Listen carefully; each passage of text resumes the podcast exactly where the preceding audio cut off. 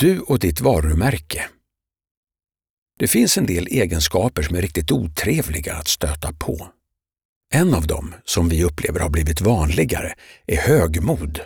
Väldigt mycket av det vi gör i samhället idag handlar om att visa upp sig för och söka uppmärksamhet från människor som verkligen inte alls bryr sig.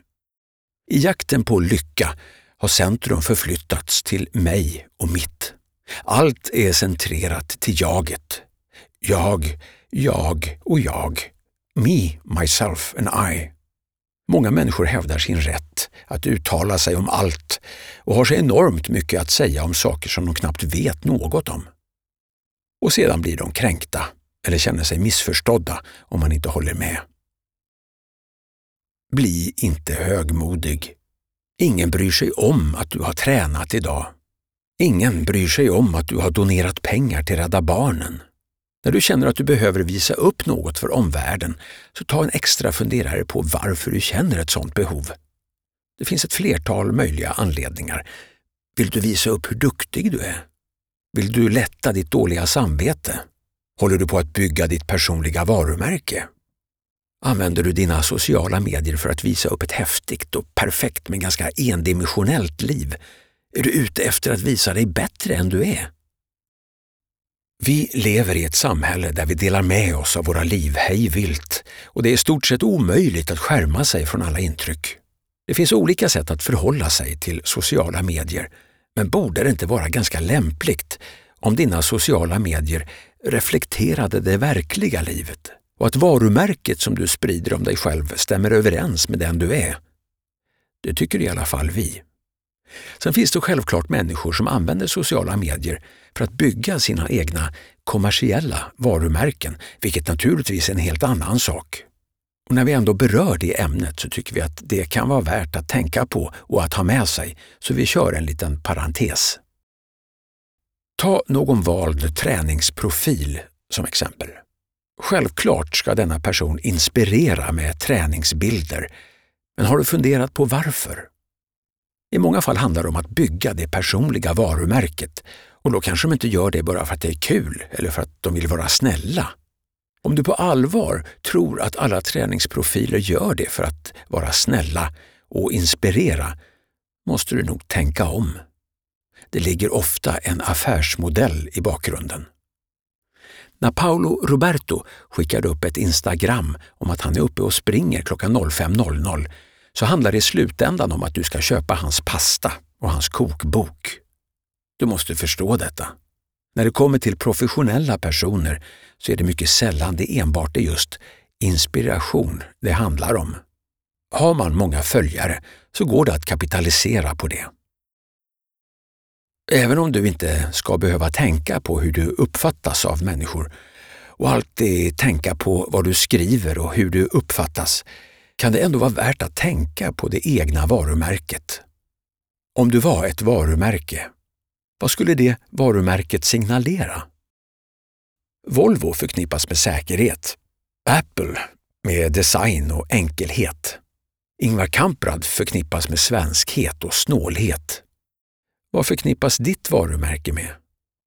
Vem är du? Vem vill du vara?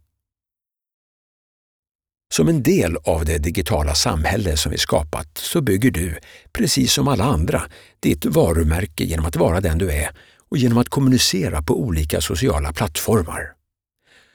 Så då kan det vara bra att du ibland stannar upp och frågar dig själv varför du väljer att posta det du just tänker posta på sociala medier innan du gör det. Vad är syftet? Likes? Vill du få stöttning? Bekräftelse? Ska folk tycka synd om dig så att de kan ge dig en styrkekram? Vad signalerar det du kommunicerar till din omgivning? Vad gör denna statusuppdatering med ditt personliga varumärke? Genom att kasta ett öga på dina sociala medier och hur du valt att paketera dig och vad du väljer att visa upp så går det att få en ganska bra bild av hur medveten du är om detta. Vad säger dina tre närmsta om ditt varumärke? Vad står du för? Har ni samma bild eller tror du att du har ett visst varumärke som din omgivning absolut inte håller med om? Visar du ständigt upp partybilder? Gnäller du mycket i din kommunikation? Är det enbart putande läppar och bröst överallt? Tar du en selfie i spegeln i bar överkropp eller efter ett träningspass? Består ditt Instagramflöde till majoriteten av selfies? Du kanske tror att det här inte har någon som helst betydelse för hur ditt liv ser ut. Vi kan tala om för dig att det kan ha stor betydelse på ett flertal punkter.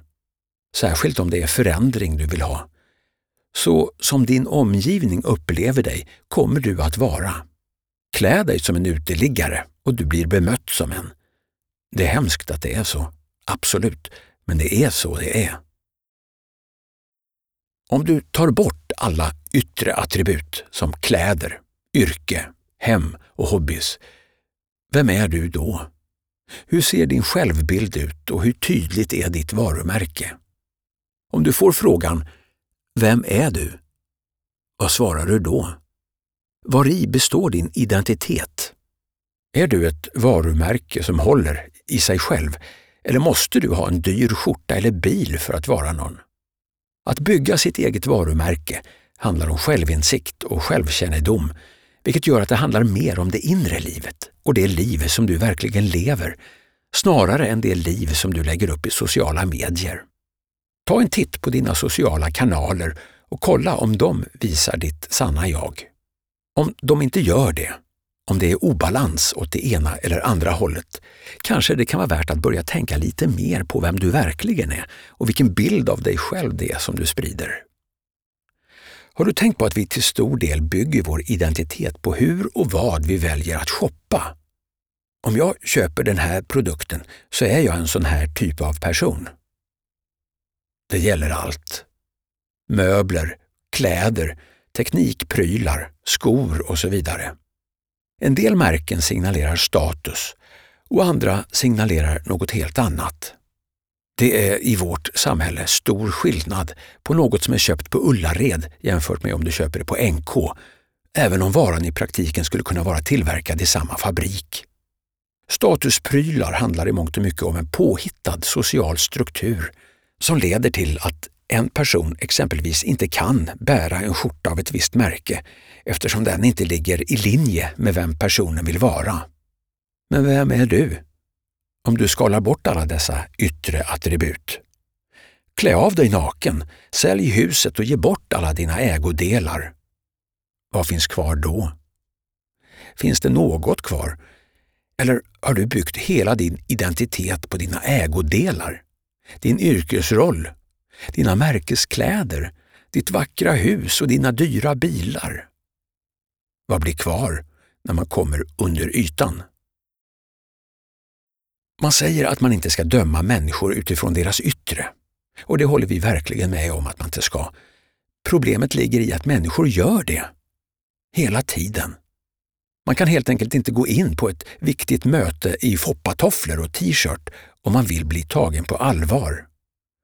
Det är tyvärr så det ser ut. Vi kan sitta här och förarga oss över detta och upprepa gång på gång att man inte ska döma människor utifrån deras yttre. Det kommer inte att hjälpa. Alla gör det eftersom det är omöjligt att ha en helt neutral tanke om människor du möter. Att ta hand om sitt yttre betyder dock inte att du ska bli högmodig. Den dagen då dina kläder är viktigare än din personlighet vet du att du har kört i diket och då är det läge att ringa en bärgare. Om du är en person som på fullaste allvar kan döma ut en person baserat på märket på ett klädesplagg anser vi att du har en hel del att jobba på. Så, när du synar dig själv en liten stund, stämmer bilden av dig själv med vad du visar utåt? Om den inte gör det, vad ska du göra åt det? Vill du fortsätta att sprida en bild av dig själv som inte stämmer? Eller vill du börja korrigera bilden? Vi har inte svaren, men ställ gärna frågorna så att du kan komma igång och tänka på vem du är och hur du vill uppfattas. Vi tror på äkthet och vi tror på att det som visas upp ska stämma överens med verkligheten. Så när du synat dig själv, vad kommer du fram till? Skriv ner det och fundera på vad du ska göra nu när du vågat gräva lite djupare i ditt inre.